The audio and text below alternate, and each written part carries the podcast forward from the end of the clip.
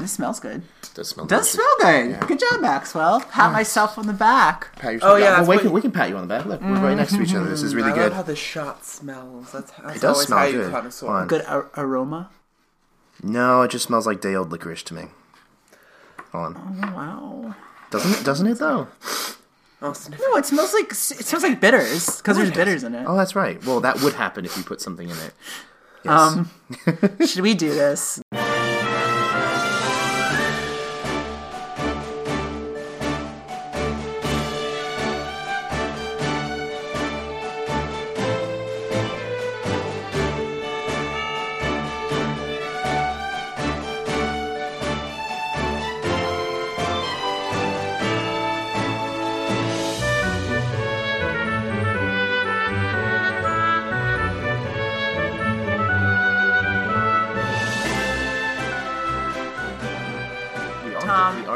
Tom, talk to us about this podcast. I'm talking about the podcast. Okay, fine. What are we doing? Uh, we are doing a podcast. What's it on?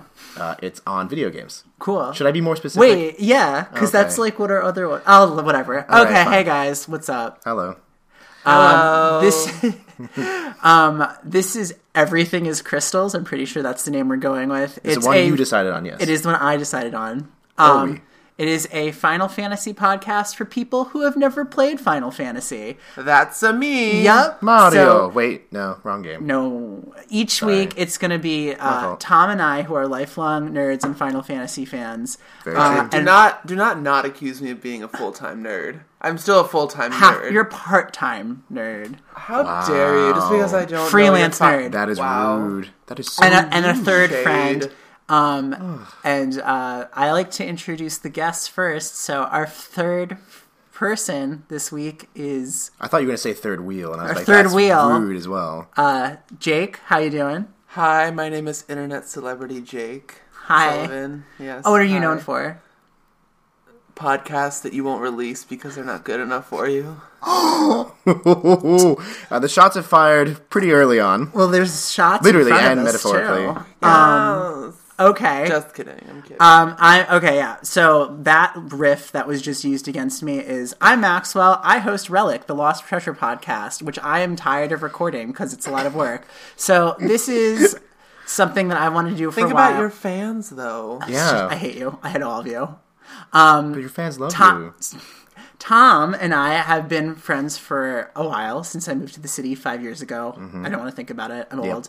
Um, we wrote for a website called Pixelitis, which was a video game website, and then we wrote for a we wrote for recorded a podcast called Glitchcast, which is on Mm-hmm. a we'll say it's a hiatus, but it was a fun run, and maybe we'll do it again. It's a great run. It was a great run. How many episodes? Like over 20, I think. yeah, that's that for a first time podcast. That's, That's a lot. not too bad. So um, that's what our experience is. But uh, we wanted to do a podcast again, and I decided to do a podcast on something that we both love, which is Final Fantasy. Yep. Now, for those of you who don't know what you're getting into, Mm. Final Fantasy is a video game series that we'll go in depth about, but it's kind of like the traditional RPG. So very like Dungeons and Dragons meets anime is essentially how I would describe it. But we'll go into depth later. Anyways, uh, Tom, how are you? How have you been? I've been pretty well. Traveling? Traveling all the time. And for those of you who don't know me, which is pretty much all of you, the work that I do. Literally, for- no one knows anyone yet. True. On this I'm- first I- episode. I think Oh, I'm getting ahead of very myself. Clear that getting ahead I'm an internet celebrity and that I feel like everyone knows me. That's so true. Yes. We are honored to be in I your can't. presence. I can't. You can't be called internet celebrity. Google if you're not Jake, an internet and the first Yeah. thing that comes Just up, Just just Jake. Jake. Mm-hmm. Google Jake. The first thing that Jake comes Gyllenhaal. Fuck him. Um, up. Okay. Oh, I this mean, is sure. saucy. So I guess it's gonna be trying to think of explicit other on Jakes iTunes. in. Okay. Tom, tell us about your week. My week, my week is crazy because I do a lot of traveling for work. I just got back from where was I? I was in oh, I was in Austin, Austin, Texas, and the week before that I was in Cancun, and shortly before that I was in Cleveland, and shortly before that I was in Florida. But actually, before those things that I was leaving for, I was in L.A. La La, yeah, LAX is a terrible, terrible airport. It really is. It's really quite awful. I haven't seen it in like ten years, but I still remember. You're it not being missing anything. A terrible experience all mm-hmm. around. And I used to think fondly of like JFK and LaGuardia because they got me where I needed to be, but recently, Really, LaGuardia? really, it's just so bad. It's just it's just a mess. I So they're not going to sponsor us. Oh yeah, all those podcasts that are sponsored by LaGuardia. Hey, do you want to see this? This this podcast is brought to you by LaGuardia Airport in Queens, New York. Uh, we've been trying to rebuild for the past 20 years and we're still not done. Thank you very much. Um, do you want to see? You, are you ready to feel really great about your name? This is the first thing that comes up when you Google Jake. wow. Who is it? Oh, it's another internet sensation. It's actually an internet celebrity. Twist, guys. I'm Jake Paul. no, I'm not. I would never. Yeah, please don't be that. Of- There are things. There are things to. There are things to be. That's a fate worse than death, in my opinion. Mm. Being anywhere related to the Paul family. J- Jake, how's your week been? You've been doing some dog sitting on this auspicious year of the dog. Yes, Oh, that's how how I always celebrate. Every year I babysit whatever animal it was. It was very difficult during the year of the dragon because they don't usually like to sit still. So uh, every episode, we're gonna re- we're gonna basically tell our guest, which is probably just gonna be Jake. Let's be real, the story of each Final Fantasy game because they are. When you play them, you're like, oh, this is actually a really interesting narrative. It's basically a spin on like something Tolkien esque, and then on that's on paper. But then when you actually think about it, they're absolutely ridiculous, and we love them for it. It's a beloved series. Um, and to get us through this, we're going to drink. We're going to drink a themed cocktail. Most of them come from the Drunken Moogle, which is a great website that does video game cocktails. We've actually spoken to the host of that website, Mitch Oh, Hutz. that's right. He's a sweet baby angel. And uh, this episode, since we're doing Final Fantasy 1, is we're going to be doing the four elements shots because the four elements come into play into this story. surprise, surprise. Yes. So there's earth, fire, water, and wind shots, and you will see the recipe for that in the episode description on Oh, cool. iTunes, hopefully, if everything goes well. They will go well. Um, so let's talk about Final Fantasy. Mm-hmm. Um, Do we take the shot first or after? should we should we start so with the earth shot because we're not going to do them like in the in the story because that's gonna we'll get drunk way too quick. So let's. Oh, really? I thought we were gonna do like all in the beginning All- and then we would just die? slur through the rest of it. It's only, it's only four shots. And if we do the podcast quick enough, we can get it out there before it the majority of it hits. Cool. The alcohol before the alcohol hits. Yeah, of course. Okay. It's about Uh, it's, it's You guys are already having a problem with what I'm saying before I started drinking, so looking yeah. forward to what's going to happen all right. next. All right. Okay. All right. Earth. Here we go. all right. Cheers. cheers, Cheers. cheers. Giving you a little ASMR action with the clink. That's good. I'm surprised. What did you put in this again? Oh, it's not good. Oh, I. It's so the Earth shot is tequila, elderflower, liqueur, and bitters. You know it said a splash of bitters, right? Oh, is yours too bitter? Yeah, but no, no. I'm just saying, like in terms of quantity and also the flourish, it's a splash, not. But a, but Tom, this is more but of a Tom, smidgen. Did you die? Did you die? I came back, raise, I'm waiting re-raise. to see. All right. Well, hopefully the next shot will be better. Uh, so. Yeah, I'm not throwing away my. Full shot. disclosure: These shots were mostly invented by me. My, oh, it's happening. See, My- it's, it's taking more of an effect than you, than you it was invented by bees. Um, the mentioned, bees. Not the mentioned by me, but with inspiration from some of the shots that are on the Drunken Moogle website. Anyways, Yes. um, so Final Fantasy. Final Fantasy, according to Wikipedia. Um, and by the way, even if you don't like video games, if you're into anime, if you're into literature, if you're into just bullshit, this is definitely something you should be If you're listening to. just into a bunch of teens having a good time and fighting the apocalypse, you're, you're going to be down for it. So just get on board. So, Final Fantasy, according to Wikipedia, is a science fiction and fantasy media franchise created by Hironobu Sakaguchi and developed and owned by Square Enix, formerly Square. Wasn't it Square Soft? Squaresoft. The ah. series has branched into other genres such as tactical role playing, action, and a bunch of other things. It's also been a TV series, anime, manga, CGI, and novels. Although, mo- and here's the here's the kicker that everyone should know. Although most Final Fantasy installments are standalone stories with different settings and main characters, they feature identical elements that define the franchise. So, like, there's mythos that carry over from like creatures to um, names, like plot plot elements. And if you've never played a Final Fantasy, it's a role playing game. And if you don't know what role playing is, uh, have you played Pokemon? Of course you have. Do you tangentially know what Dungeons and Dragons is? There you go. That's a role playing game. The central conflict in many Final Fantasy games focuses on a group of characters battling an evil and sometimes ancient antagonist that dominates the game's world. Uh, this frequently involves a sovereign state in rebellion, with the protagonist taking apart uh, in the rebellion. Crystals often play a central role in the creation of the world in mythology, and that's going to heavily play into this uh, episode, as well as the literal title of the podcast is "Everything is Crystals." That's right. So they, they're a reoccurring element. Now, the reality is that the plot of Final Fantasy One is a bit minimalist, to say the least. So we're gonna Streamlined. yes, streamlined Yeah. um, a tasting. So we're going to discuss how a 15-part series with a million spin-offs came to be. All right, set the scene. It's 1980 something in Japan. Uh, 1987 in Japan. It was a good year. A It was good year. a very good year. I remember where I was. Because I wait, no, I didn't remember where I was. I wasn't born yet. Yeah, this because is it was 87. this is making me feel young. You are which is well, I came out a few years after you came out. and I no. we'll rephrase that one. I was born I did come out of something. yeah. Oh I my came out is, of it, is this the. HD Oh my remaster or God. Anyways, I was born a few years after all this happened. I don't know. standard standard edition, not I'm the HD make, remaster? I'm gonna make That's the next later. drink. Can you tell us a little bit about a the company and how uh, Final Fantasy came to be?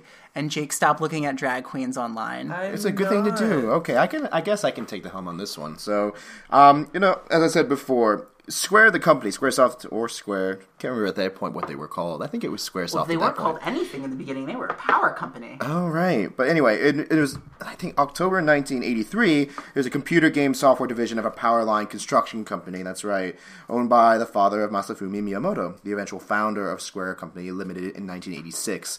You know, back in the day, video game development was usually conducted by only one programmer. You know, I've seen that so many times in old NES games and Super NES games. They usually like uh, developers would go by like a pseudonym or like put one word as the person that they're. Yeah, remember you'd see the credits and it'd be like you know developed by Snooky or something. Developed by Jim. So, you know, it's really interesting to see that you know we've come so so far. I mean, you look at any like AAA title nowadays, and the list of developers goes on for as long as like I don't know the Bible. It's just a lot of it to be put in there. But you know, back in those days, like there wasn't a lot of manpower devoted to all these uh, to development and programming and all that. It's like four So- people started Square, right? Basically. I mean, yeah, small businesses, right? Yeah. Yeah, so they did a couple of different games. I think what, what was their first two titles were uh, the Death Trap, and it's in the sequel, Will the Death Trap Two, because you know that's the best way to just. I haven't heard of those. I know they must be they must be collector's items at this point. But you know, it's funny that um, the one name that we've also kind of made to be synonymous with Square, SquareSoft, Square Enix, and Final Fantasy was Hironobu Sakaguchi, and he was only a part-time employee at the time, I think. Okay, so he's the guy who goes on to make Final Fantasy. Yes. Okay, not just- that's not like a huge spoiler, but he was one of the first founders, right? I think so. Okay. Spoiler. Is it a spoiler? I don't. I mean, it's, is it a spoiler if it's history? Anyway, so it's funny because the Death Trap game was just a text adventure game set during the 1980s. In the game, as the Cold War has become tense. I mean, the Cold War was always tense. I know. How did it become tense? It was always I'm tense. just going by Wikipedia says. Oh my god! So anyway, so a lot of countries began to um, prepare for a global scale war and working on all these new and authentically incredible weapons and yeah, whatever. But as a player, you have to rescue a scientist that's been kidnapped from an enemy nation who's using them to develop a super weapon. What was that super weapon? Was it like a nuke? Was it like mind control? It didn't say. Or was it actually a death trap? was it literally a, a like like was it like a a thing of cheese like underneath like a box that like he would It's go, Is that an. Undertale reference? Huh? Is that an Undertale reference? The cheese, the box. I was gonna say it's like a mousetrap reference. Oh, The Mousetrap board game still haunts me to this day because it seemed so much fun in the commercials, but as soon as you got that frickin' game, it took five hours to get ready, and then once you finished it, it was just done.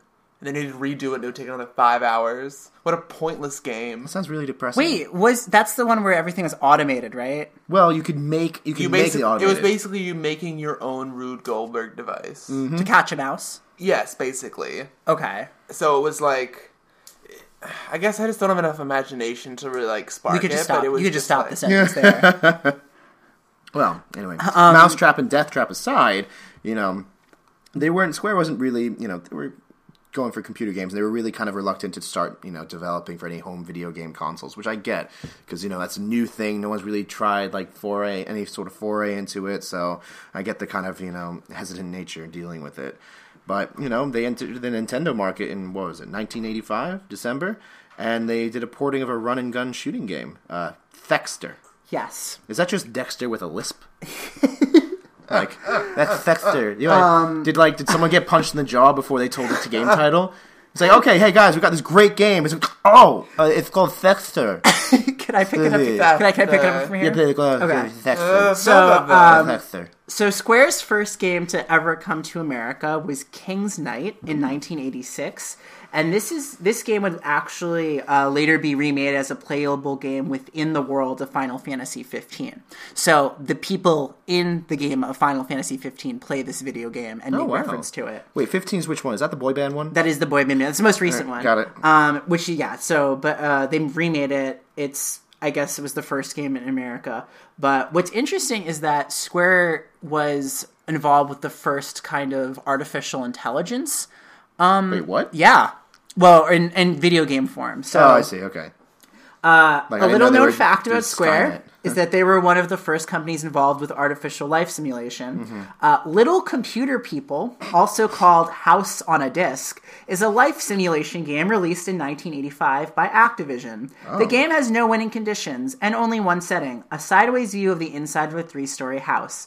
After a short time, an animated character will move in and occupy the house. He, or she, in the Japanese version, goes about a daily routine, doing That's very everything. deliberate. Feminism. Yeah, that was very deliberate the way you enunciated that. Is there a reason? No, uh, I don't know. Can you only play as a dude in the Americanized version? Well, I'll, you'll see in a second. Players are able to interact with this person in various ways, including entering simple commands for the character to perform, um, playing a game of poker with him, and offering presents. And here's where it gets interesting. The game was billed and marketed as the little people inside the computer being real and sentient beings. So, like people actually living inside the computer. Like gremlins? Yes, the software is merely what brings them out into an interactive interface with the player as their caretaker. That is some Black Mirror shit. Yeah, I don't want to be. I don't want to have that responsibility. or like? Black Mirror with Tron. So it's Uh. like these are the people who live in the computer and you are their god. I don't want that responsibility. So Square was in charge of the Nintendo port of this game, which they named for some reason Apple Town Story. Um, and that, that already a game? And they changed the main character to an anime girl. So, Shocker. But here's the twist: this game would later inspire a programmer by the name of Will Wright to create The Sims. what a twist! Yes. So should we? Let's get into the actual. So we've set up the stage. We've got Square as a company. It's 1986. Let's talk about Final Fantasy and the creation of it. See, it became its own entity separate from the Power Company in 1986 in September, actually. And Sakaguchi became a full time employee. He evolved. he for leveled up his job class, literally. Got Ah. a pension. Did he get a pension? Do they have pensions in Japan? That's I also would, hope, I would that's hope a good, so, That's a good or at question. least some sort of safety net that the elderly people can have once they're retired. I mean, there's so many elderly people in Japan, so I That's feel like that has to be a huge net. Long life expectancy. Yeah, Fun there you go. fact. Call that rice. Um, let's see. Oh, think- it's starch. Keeps you going. Uh, let's see. Anyway, so he became a full-time employee as a director of planning and development of Square. You know, after and also after releasing several unsuccessful games for the Famicom, unfortunately, they relocated to Ueno, Tokyo in 1987 and began development on a game called Final Fantasy. Thing is, though, it is widely believed in the gaming community, and something that I believed for a very long time too, that this was going to be their make it or break it game. Which, if it failed to earn critical or, very importantly, financial acclaim, it would result in the selling of the company. So literally, their final fantasy.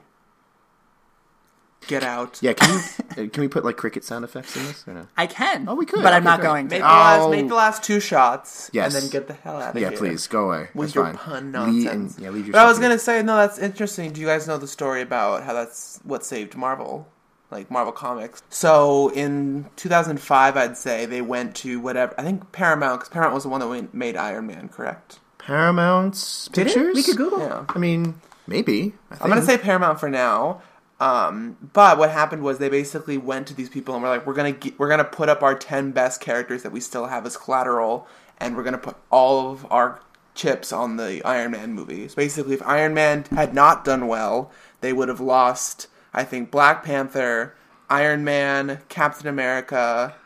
Um, Wow. I think Miss Marvel or the her original interpretation, which might have been a man, I don't remember. But basically, yeah, it was all of like their whatever characters you can think of that Marvel still own, like other than the X Men or Fantastic Four, or I guess they do own Spider Man now. But before that, they didn't. Yeah, it was Like, Sony, I think. Yeah, Sony Spider- owns, yeah. and technically, I think they still do, or at least in a weird way. It's just that Marvel kind of found a way to take full control over it. But yeah, so Final Fan- like Square Enix might not have been dealing with it, but that's just a fun side story about uh, Marvel. that I think interesting. So fun. Iron Man was the Final Fantasy of Marvel. yeah, pretty much. Or didn't you say that's And not the case? And though? then they have a million movies. How Final No, Fantasy there's has a too million many. games. There's too many Marvel Oh, movies. no, no. there is. There is. Well, we're Black Panther's gonna is apparently great, which It's is amazing. awesome, but it's so inundated. It's just like that's.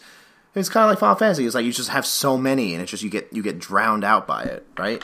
So I feel like that can be there's like there's the pros and the cons of it, which I'm sure we'll get into. Well, if I could take up from here. of course. So the real reason it's called Final Fantasy is because uh, Sakaguchi was inspired to make an RPG, which he'd wanted to do for a while. And the reason why is because he was obsessed with a tabletop RPG game called Dungeons and Dragons. I've never heard of that game. Yeah, neither have I. Now, uh, Jake, what do people call Dungeons and Dragons as an abbreviation? D and D. So he wanted to call something FF, and he didn't care what it meant. So originally it was going to be Fighting Fantasy, but there was another board game that was already called that. So instead he just decided to call it Final Fantasy. So basically, Final Fantasy is just Japanese Dungeons and Dragons. But why F though? Like, why was that the letters he settled on? I Why think it was just E? supposed to be like a sly nod and a wink because it's like you go D and D, and then E is next, but then there's F, which is better than E Why is it better than But E? because it's above E. but technically, E has more strokes than the F, so there's more to the E. Well, actually, but the thing is though, with a Japanese like No, it doesn't. pronunciation thing, Mm-hmm. with the Japanese pronunciation thing, it would be like EU EU, whereas like F- F F F. F, F, F. That's true. So I think it's a little easier it's to a say. strong, and it's also a stronger like Mm-hmm. letter. Also, in Japanese, saying Final Fantasy is not a difficult task. It's like For a second, I thought you were going to say that Yeah. saying Final Fantasy in Japan isn't a slur, and I was like, how dare where you. is it a slur? How dare you? How dare you? You We piece never of, speak of it. you piece of Final Fantasy. You. Tell us more uh, about how Final Fantasy came to be. In terms of the whole, it was a make it or break it thing. I mean, we. Well- I can't. believe Where did that start? Like, wa- Well, I think it's just because of the name. They, Oh. Someone probably just back then, like the internet was young, so they mm-hmm. probably just someone made something the up. internet was not even real- a thing. the internet's In the been ni- a I'm talking But about not- the '90s. It was a thing. Okay, the '90s. Yes, I was just talking about the '80s because I was like, well, they had like DARPA had the- and I'm like not saying- Usenet. I'm not saying they didn't have that, but they're not using the dark web to talk about Final Fantasy. Go on Silk Road. You want to buy some drugs? No, I just want to talk about Final Fantasy VII. Oh, yeah, bro. Uh, but I remember though, um, so in terms of like JRPGs, and that's another important distinction to make too, because the idea of a role playing game has been around for so long, and the idea is that you know it's just assigning yourself a role and characterizing yourself and playing out that role. But it's a very different thing for Japanese RPGs because I feel like there's a whole different context and mindset that goes along with it.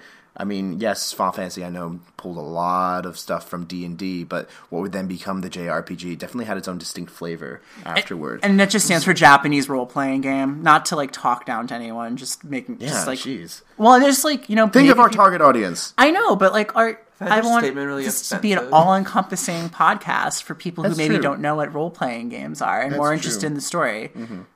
But yeah, I get, I get you, I get you. But speaking of the uh, Japanese role playing games, another quintessential RPG of the JRPG of the time was Dragon Quest. You know, I and it we have it.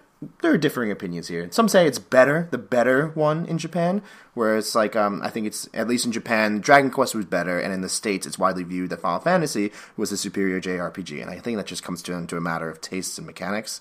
But it was those two games that really cemented JRPGs as like a thing right? That you know people were looking for in game stores or looking for to kind of understand, you know, where it's just um, it was just kind of like an interesting way of it, the, that culture being introduced, and you know. what was cool about Final Fantasy was that with Dragon Quest, you like you kind of looked at the enemy and you didn't see your own characters and things, but uh, Final Fantasy really kind of broke the mold a little bit and had like a side view where you would see your player combatants and the enemies on the separate sides of the screen, and it would just be kind of like watching the action unfold live. And that was always a really cool thing because you know technology was so limited at that time that anything new or interesting and groundbreaking was going to be like I said, new, interesting, and groundbreaking. We think that you know having um you know picture perfect like frames in Call of Duty and all that stuff is amazing, but you know we've come such a long way that it really stands to you know um, a technological achievement to kind of have this very simplistic thing happen. So to continue on, another thing, a lot of other things that you know uh, Final Fantasy did very well was that they had a very great characteristics with the sprites. It's very identifiable. You know, they were still able to you know include some sort of characterization with a very minimal amount of memory and stuff that they had to work with. Charming. Yeah, it was very charming. It was very quaint. You know, they had an overworld map. They had ships, a canoe, an airship, and that was really cool. It was the idea of what and the freedom. who doesn't love a canoe? Yeah, that is strange. Why the f- did they have a canoe? I don't Because everyone loves a canoe. But it was like a folding canoe. Like you could have it. They, It's portability. That's what everyone was about in the '90s. Portability. 80s. 80s, 90s, everything's still about porta- portability. Still portability. Yeah, exactly. Um, a it- canoe. I, that's so. I can't. I, remember. I also think, like, real talk, that um, RPGs are kind of more accessible for people who maybe don't have the hand-eye coordination originally when they sit down to play a video game because it's you have the time to like choose your attack. Max. Okay, whatever. Um, like you don't, you're not. You out, you can choose everything. It's all about strategy, making choice. Mm. You know, like I say, for those who are maybe new to gaming, it's like Pokemon because everyone's played Pokemon. What's a Jake, Pokemon? played- yeah. What's a Pokemon? No, I love me some Pokemon. Who's a pe- who's a Pokemon? Where are Bulbasaur, Babasaur. a Pikachu. But sp- actually, it's funny that you mentioned the whole hand-eye coordination thing because uh, Final Fantasy games are always a labor of love in terms of its interactive mechanics, right? Yeah. Their battle systems, their plot development, everything is very deliberate, and nothing is ever really sped up until you get to like the ports where they give you the fast forward button option. But this is not obviously 2017 or 18 or whatever. So we're still back in 1987 where there is no fast forward option because going at the speed was actually still pretty quick. But, you know, there are other things that make it more deliberate and more tactical. The idea of random battles, you know, things only happening when you're outside in the dangerous areas. Then you have to be very considerate and deliberate with choosing your attacks and against which enemies. Which brings me to my biggest pet peeve, actually, about Final Fantasy, the very first one, was that we take it for granted that we can just spam the attack button and then characters will just attack the next enemy. In the first Final Fantasy, you could actually, um, if you had all four of your characters aim at one monster, and the second character kills it in its strike, the other two characters, the brilliant strategists and tacticians that they are, will attack Air. an empty space. No, literally, like they'll just like it's like they'll just like you know fighter attacked, best. fighter attacked, the fighter missed. It's like no, you just actually oh. aimed for air because you're stupid. Yeah, Very, very. I would hate that so much. I would have notations because I don't Very have the time to like. I just spam the thing when I'm just going through it. Mm-hmm. And to give you an idea, it's basically your guys are on one side of screen, the enemies are on the other, mm-hmm. and you just kind of select which one you want to attack, and then you select the spell or attack or whatever you want to do on them. Yeah, and you choose the enemy you want to use it against. And I get, I mean, some people will say it's like, well, that adds to the strategy. You have to plan out. You have to have an idea of how much health your mon- that monster has left.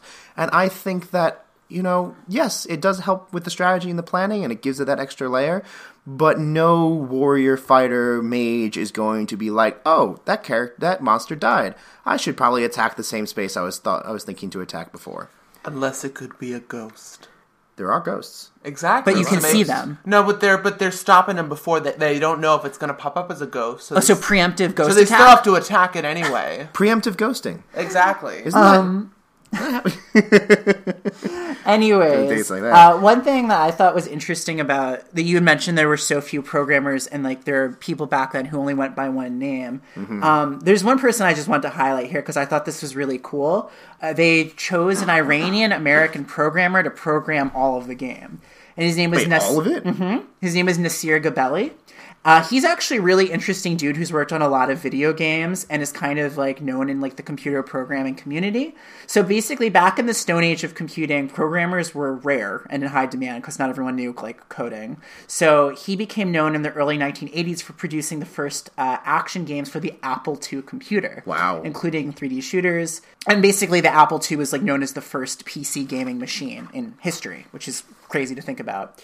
So this established him as one of the pioneers of computer gaming, and he would go on to program um, Final Fantasy as well as a little SNES game called Secret of Mana. Ooh, very topical. Yeah. So yeah. Get that mana in you. Do you want to do you want to take us to the end of Final Fantasy's creation, and then we can get into the actual story, The end of Final Fantasy creation. the final Final Fantasy, The final, segment- final. segment. Wait, there should be there should be another one like a penultimate fantasy, right? It's not as good.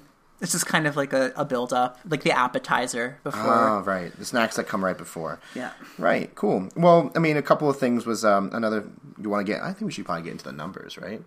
I think about the sales and everything. I think that's a good context for. The I like numbers. I love numbers. Do you? I. Jake, do you like numbers? No.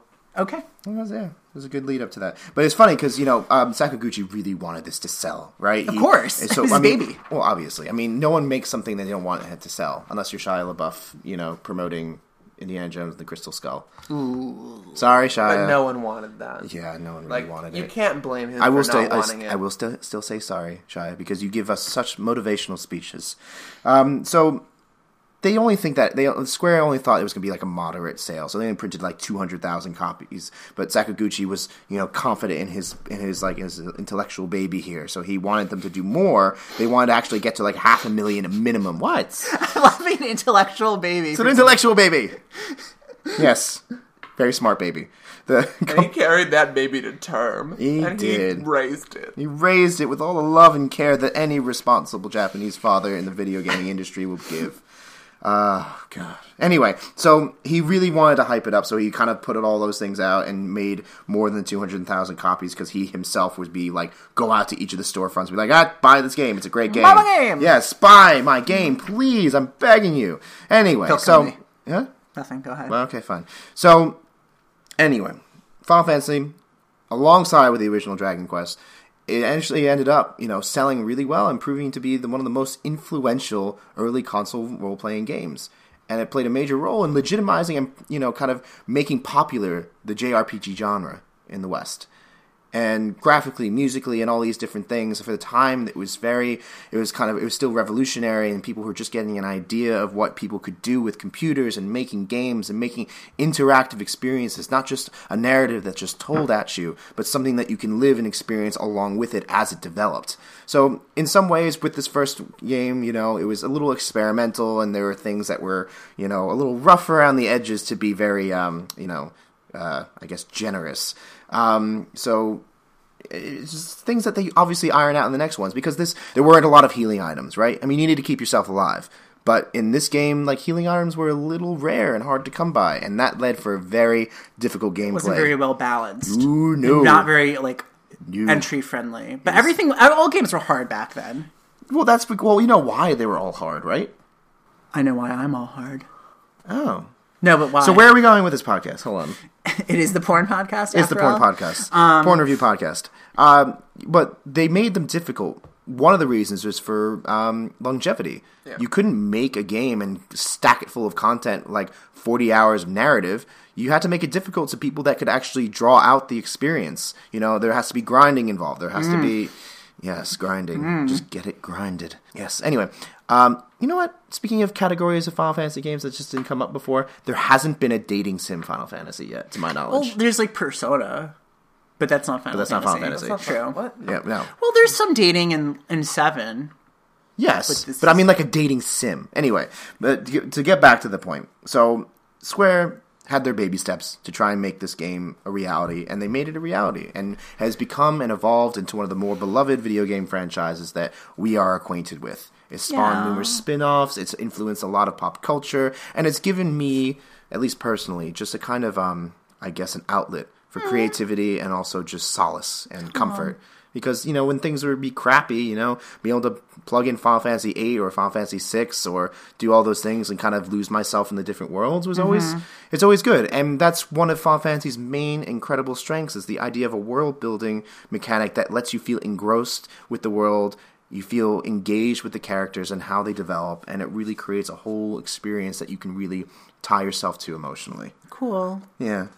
Um, That was really good. Oh, thank you. I'm really impressed. Hard act to follow. Why are you, why are you surprised? You seem um, surprised. Are you surprised? No, I'm just impressed. It Oh, was just like I was like, "Dang, good job, Tom." um, just one little fact is that the original Final Fantasy actually never came to Europe or Australia originally. Nothing gets to until- Australia though. I I have. Jake's mm-hmm. going. Ah. Don't shade the Australians. Yeah, Australia I'm is the not- reason I do podcasts. Yes, I'm not shading Australians at all. you guys um, are lovely. You are. Um, but also your continent wants to kill everyone. Um, Or keep everyone away because they want to keep it to themselves. hoarding all those Tim Tams. Self defense mechanism. Um, they did finally get there in 2003 with the remake of Final Fantasy Origins, which Mm-hmm. is also on the iPhone, which is how I've been playing it. Anyways, let's actually get into. Heathen. Before we get into the story, do you want to take a shot? Do you want to Uh, fire? is there an option? I didn't know there was an option to take the shots. This one tastes really good because Does I've it? been sipping at it. Oh, okay, it's hold on. you know. All right, wait. Before you before I drink this, what's in it? Uh, peach schnapps Ugh. uh, and Fireball. Good God, man! I'm Really? All right. Well, this is here's your sound effect, everyone. There you ASMR. go. Oh yes, that's really nice. It's... Oh, that was all sugar. I oh. like it, but it's kind of like drinking a Yankee candle, Yeah, right. sticky. right? It is drinking a Yankee candle. I have been transported to Bed Bath and Beyond.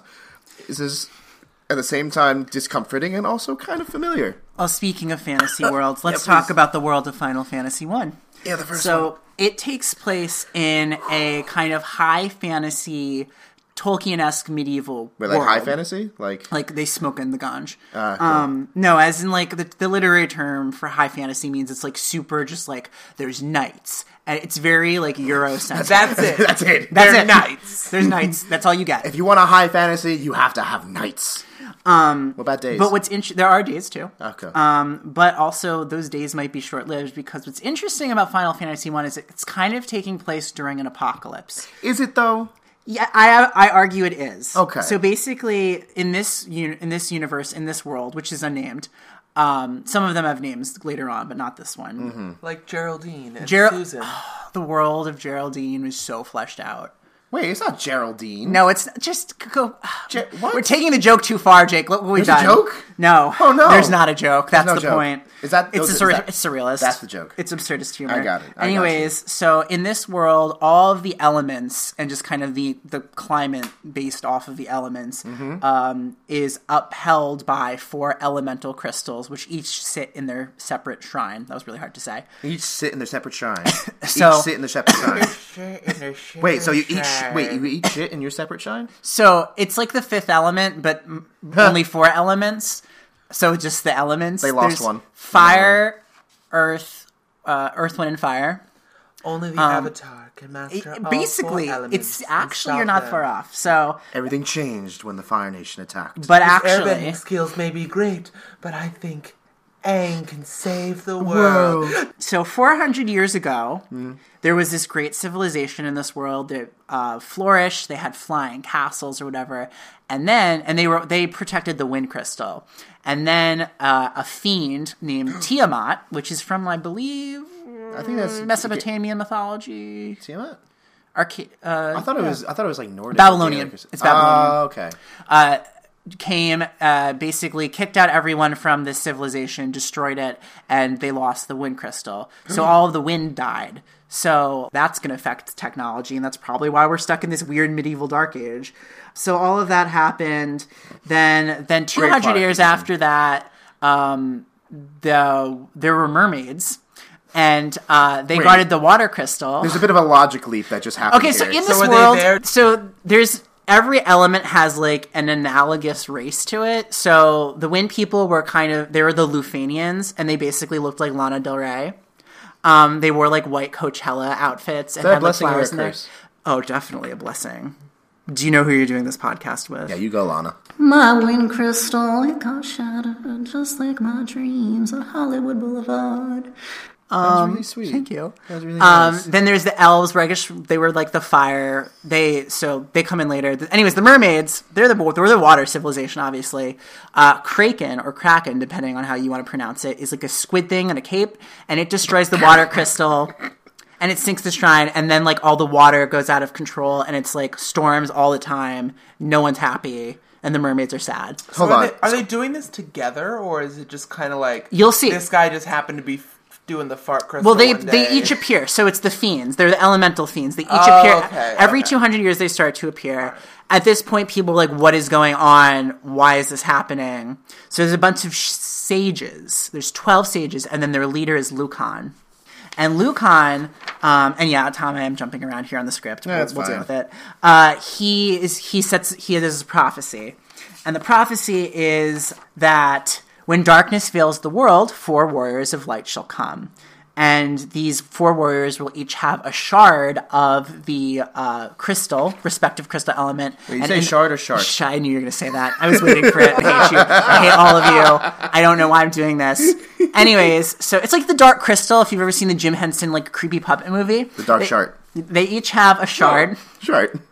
and they take and that will rekindle the light. they- so those people will appear. Apparently, that's what the prophecy says.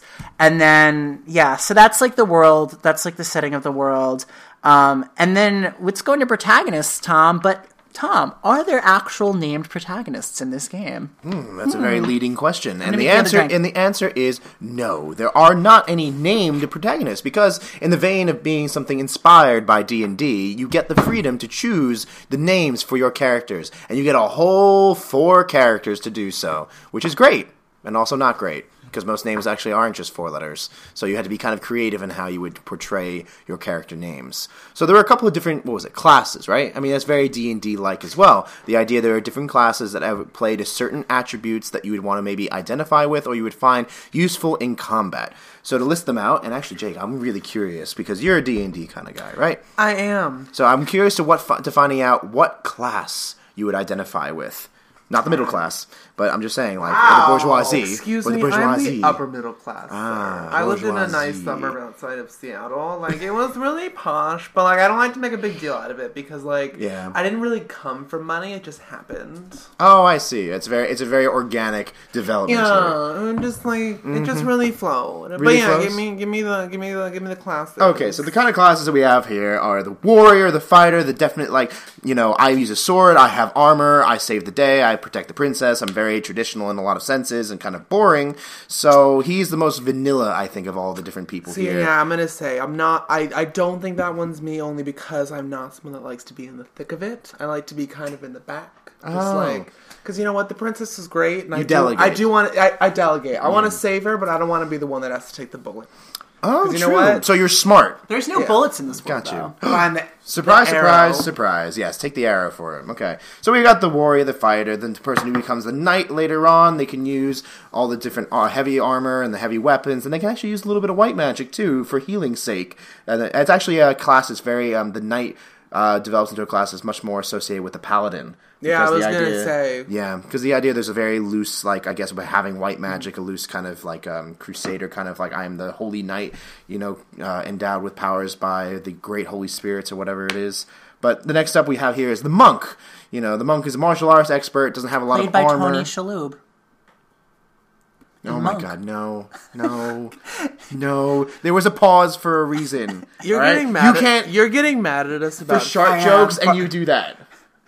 Keep God going. damn it, Tom. Tony. Keep God going. damn it, Tony Shalhoub. Anyway, so the the monk was a martial arts expert OCD person who is best left fighting empty handed. But you can use nunchucks, you can use basic staves, and they can do a lot of damage in combat. However, they are left very vulnerable because you can't actually equip a lot of the heavy Very armors. Very sensitive. Very sensitive monks. Very sensitive monk. But they become eventually later on, after a class change, the barehanded master. And they, you know, Hmm. I know, that did sound kind of sexual, didn't it? This whole podcast sounds sexual. We are all very sexual people. So you can become the barehanded master who is just gets a huge boost to unarmed, com- unarmed combat, so they can really do dish out the heavy blows. So another one is Maxwell. We were, Jake and I both. Ra- Jake and I, without missing a beat, when you said heavy blows, we both did the eyebrow raise. no, the I was Millhouse just- eyebrow raise. I was honestly just referring to your eyebrows because I thought you Oh. were like, Oh my god, we're having such a good time on this podcast. Give me the dancing. eyebrows. But apparently, we're not having a good time on this podcast. Because we're having a great time. Huzzah! Very nice. Ooh, look, at that! Look at that fun sound piece. spike. Ooh, boy, that's sound gonna be fun to edit out. Yeah, Sorry, have, yeah, everybody. have fun with that one. Anyway, so you can't. Why did you say sorry? Because after you edit it, it'll be Well, they'll be deaf. Yeah. No. Okay. Anyway, so we have the thief class, right? Someone. Um, I mean, we always. I identify with the thief because I steal hearts. Anyway, so here we go. We have the thief who has high evasion, high accuracy, and when the things that you associate being a thief or a rogue with, right? High dexterity, being able to be capable of subterfuge, and all these different kind of very nuanced Tencent things. Oh, yes, it is. Um, you get all these different um, abilities here, and what's cool about them is once they upgrade to the ninja class, which I'm kind of weird, strangely wondering why you go from a thief to a ninja. Is that a logical progression? You go from like Western to Asian or Eastern. Again, is that a logical progression? Um, you know, West. Yeah, no, East. there isn't. No, there's no logical progression. There's no reason for a thief to be a ninja. Well, ninjas are just per- perfective thieves. Oh my god. Okay, so we get that, and they can use a little bit of black magic spells too. So I actually didn't know that. Yeah, no, it adds versatility. Why to don't it. have a thief because no, well, because what it is, the warrior gets the white magic, and the, the thief gets the black magic. Oh, that makes sense. Well, the ninja makes sense to have black magic because it's like shadows. Okay, The shadow. in the shadows. So we have that.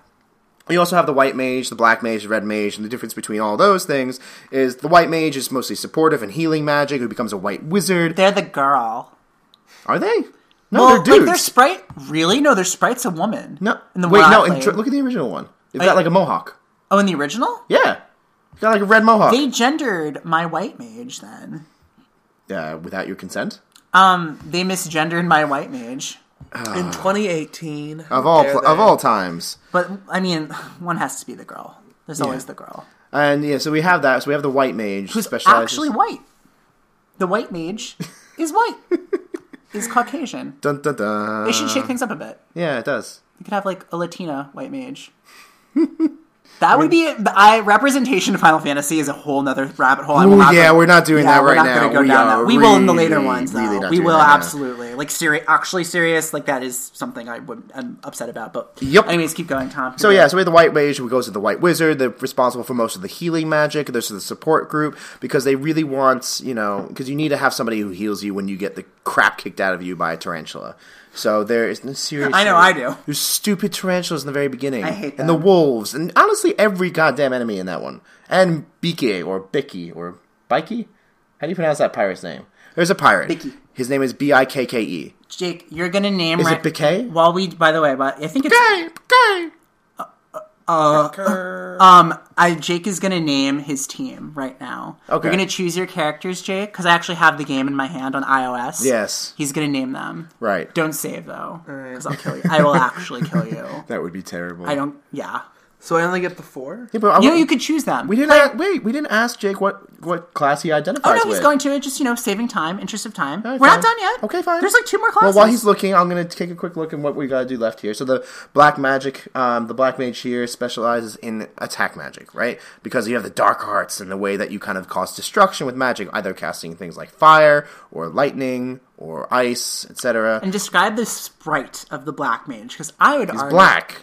Well, he's. I mean, he's not. I don't know because you can't see his face. Because he's black. no, he's not black. He's no the, the okay, guys. I'm not being racist, but the character sprite is literally black. He could be. I mean, okay, no, because he's got shadows over his his because he's got the wide rim hat Mm-hmm. and the shadows and like the beady yellow eyes, so you can't see like what he looks like. Except when he goes to a black wizard. No, he's the one with the mohawk. No, when you get when you get a class upgrade, I didn't get a mohawk. My black mage when my black mage in my game turned into a black wizard, he just got like MC Hammer pants.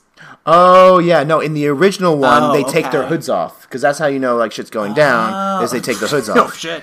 Yeah. Hood down, hood down, fists up. Exactly. So the white mage would take down the hood, and so would the black mage would take off the hat. And the black mage, you have to correct me. I'm correcting myself from before. The black mage is the one with the kick-ass mohawk.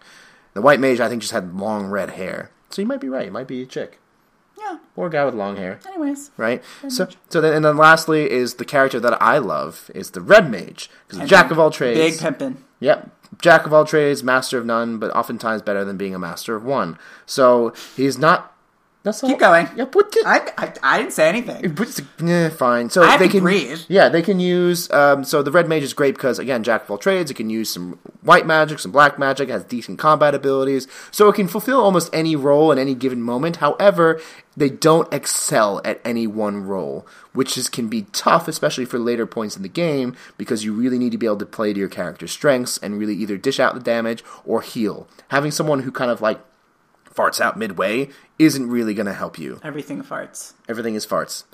Um, so That's new, that's, everything is crystals is now known. Everything is- everything is henceforth farts. as everything is farts. Yeah, so those are the classes, right? So we have some basic classes that fulfill basic roles and needs for you to be able to get through your adventure. So you've got the people who heal, you got the people who attack, they've got the people who can cast support magic and also do all these other things too. So it's a really interesting way of kind of, you know, what's also really cool about the way Final Fantasy did it was that you were allowed to choose which cat, which which classes that you would have. So you could have all four warriors and try and get through the game, or you could have all four white mages. I don't know why people like to torture themselves, so I guess Feminism. they can do. Okay, that too. But you could have all that all those things, and you could try and make the game and cater it to your own challenges, which was really a kind of nice open worlded aspect to it when you had such a linear way of going about the rest of the game. So, Jake, with that being said, your team consists of who? All right. I didn't know how to change the classes, so I'm I was Damn it, Jake! I was stuck with a warrior, a thief, a white mage, and a black mage, which is honestly probably what I would have chosen. Uh, maybe switching out the um, warrior for a monk, possibly. Um, so my warrior's name is Sparko because I was trying to name him Spark Boy, but I didn't have enough characters because I felt like it. Just so this is the iOS version we're working with, so there are more than four characters for this one. So Yes, Sparko. There are five characters. Ah, um, my black mage is named Spoops. Spoops with the Z. Because he's spoopy. Yeah, he's very spoopy. Spoopy. He's got a hat, and I don't like it. I hate that word so Um, much. the thief is named Tanya. So I was gonna name her Sneak, but then I was like, "That's rude." Her name's Tanya. Oh, you gave you you you made her a girl. You're like the that. you're the one saying that Tanya is a gendered name. Um, and then my white mage, and then my white mage is, uh, I think, very aptly named for how you described her earlier, uh, Becky. Why and- would you make that I'm noise? sorry, Tom. Oh, good God. Tom, do you need a shot? I'm okay. Should we go to pause? Should is we that, go to break? oh, Is that, so- is that another segue? Okay, we can segue into this. Here we go. What is water. this? It's water. It is not water. It is It's- blue, but it is not water. It's blue water. curacao. It's water. It's blue curacao, Malibu, and lemon soda. Uh, okay. Have fun. All right. Oh, girl, let's- you wait for the let's- last let's, one. Let's do the let's do the clinky thing. Let's go. Eh, yeah, there we go. Ugh. See? that was the best one of the three so Thank far. you. I'm honored. Yes. Um, Jake, which um, what class would you be? I would Bourgeois. say I'd probably be.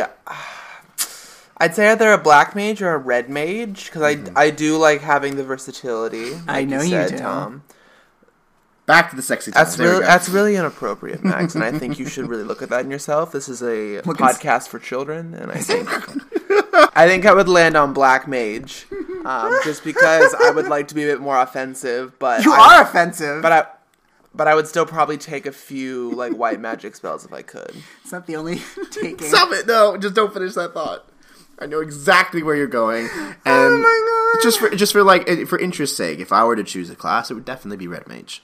'Cause That's I love, cool. I would love the versatility because I do a little bit of everything in my, my daily life, my work life, everything. I am very Guys, versatile. What? Guys, do you wanna do you wanna dress up as our classes for Halloween and go out on Halloween to the village in our classes? So I'm wearing all red with a giant hat with a feather. So Yes. I'm gonna look like the Spanish Inquisition. And I have to paint my face black apparently because you said that's his face. um, no, you will not. And you know, I'm just going off of how you, how you described the gentleman. blackface is not funny. Also not okay and not condoned by this podcast. Absolutely not. Yep. This is a very diverse. This is a very diverse podcast. Is it? Um, I mean, we don't have to get into it, but I would say so. Okay. I mean, I guess. take a look around. I don't know. I'm not fully white, I guess. Uh, what and uh, Jake and I aren't fully straight, so uh, look at that diversity. We don't have a girl though. We don't have a woman. We- Yeah. but maybe we will if you know J- if Jake can't do it one week, we can get you know a friend. Yeah. a female friend. Don't you dare replace me with Becky.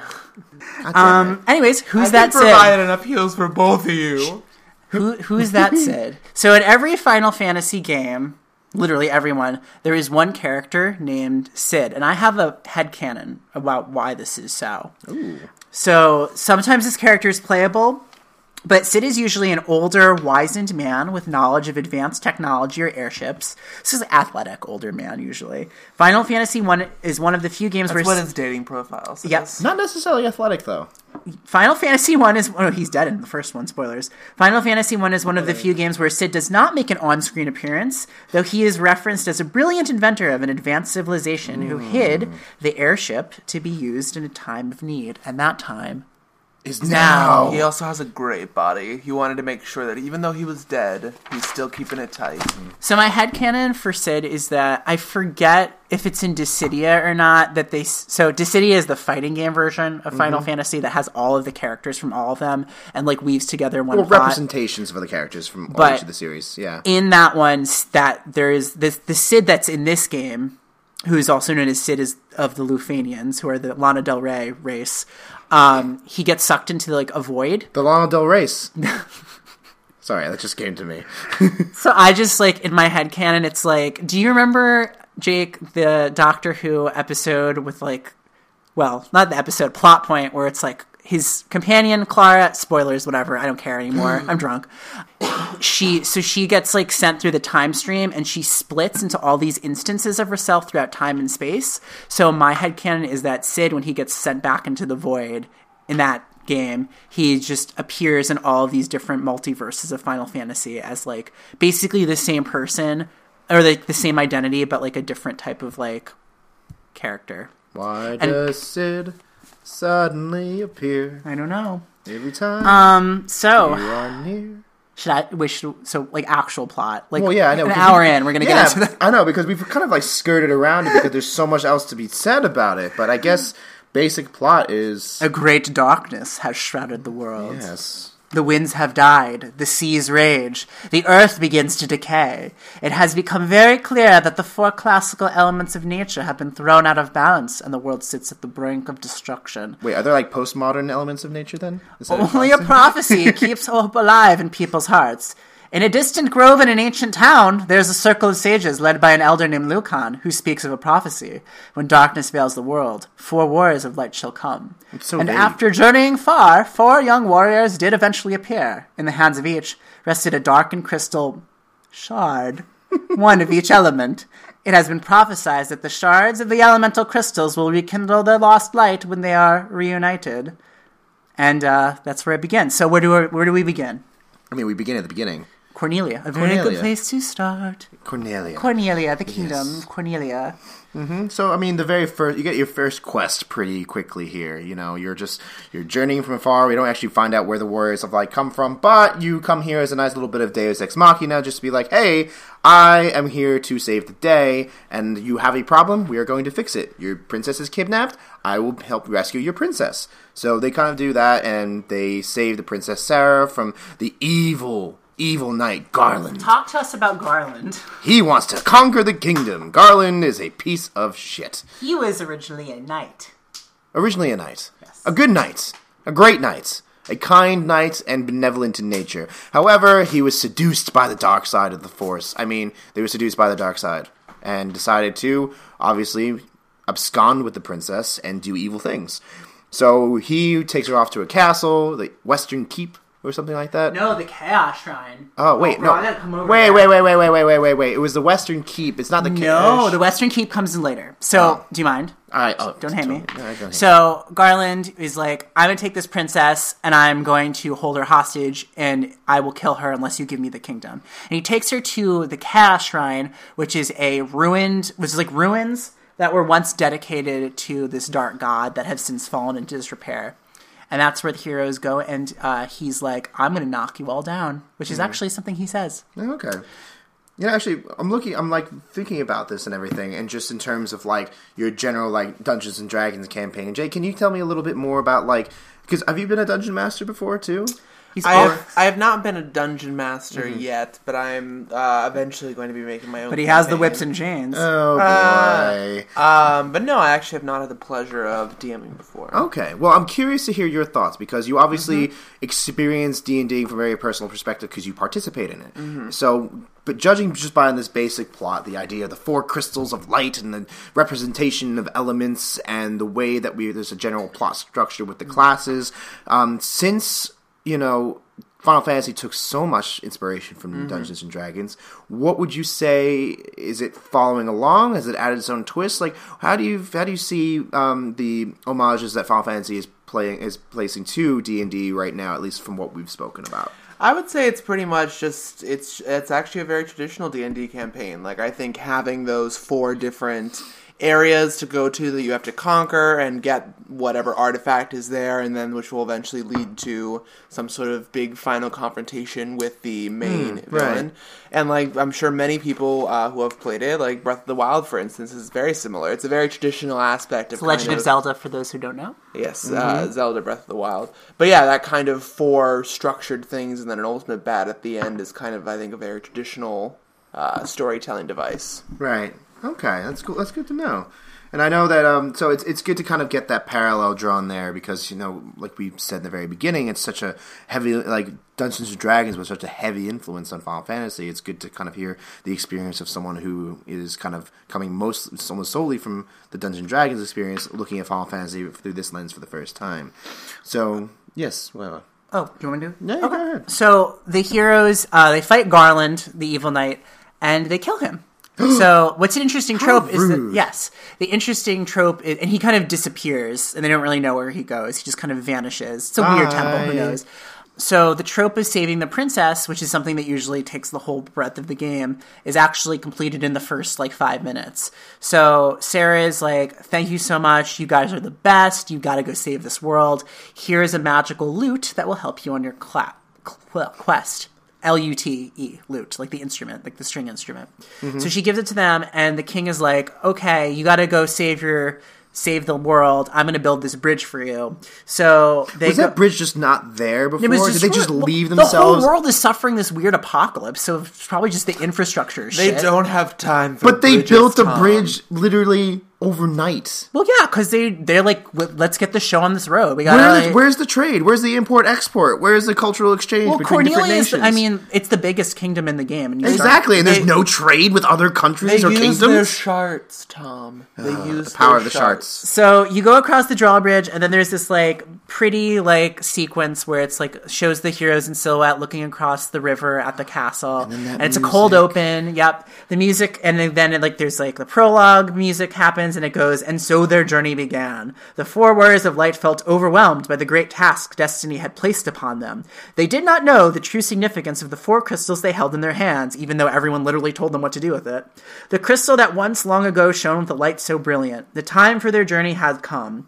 The time to cast off the veil of darkness and bring the world once more into the light. what were they doing before they got called to adventure? Not, not explained. Like I'm trying to imagine like the warrior of light like eating a burrito. and I think they should like- do like a novel, like a pro, like a prologue with four of the job classes and how they met. Basically, the Rogue One of Final Fantasy. Oh, that would be terrific. I would- yep. Because Rogue One is amazing. Start out as a joke, but now I'm here for it. Yep, yep. Next time on Everything is Crystals, what's the difference between a ghost and a mermaid? The answer may surprise you. Also, is that a canoe in your pocket, or are you just happy to see me? Everything is Crystals is produced by Tom and Max. You can connect with us on Twitter at Too Many Crystals. Please like us and leave a five star rating or review on iTunes. You can also check out my other show, Relic, the Lost Treasure podcast, for something not related to Final Fantasy. And now, enjoy some bossa nova.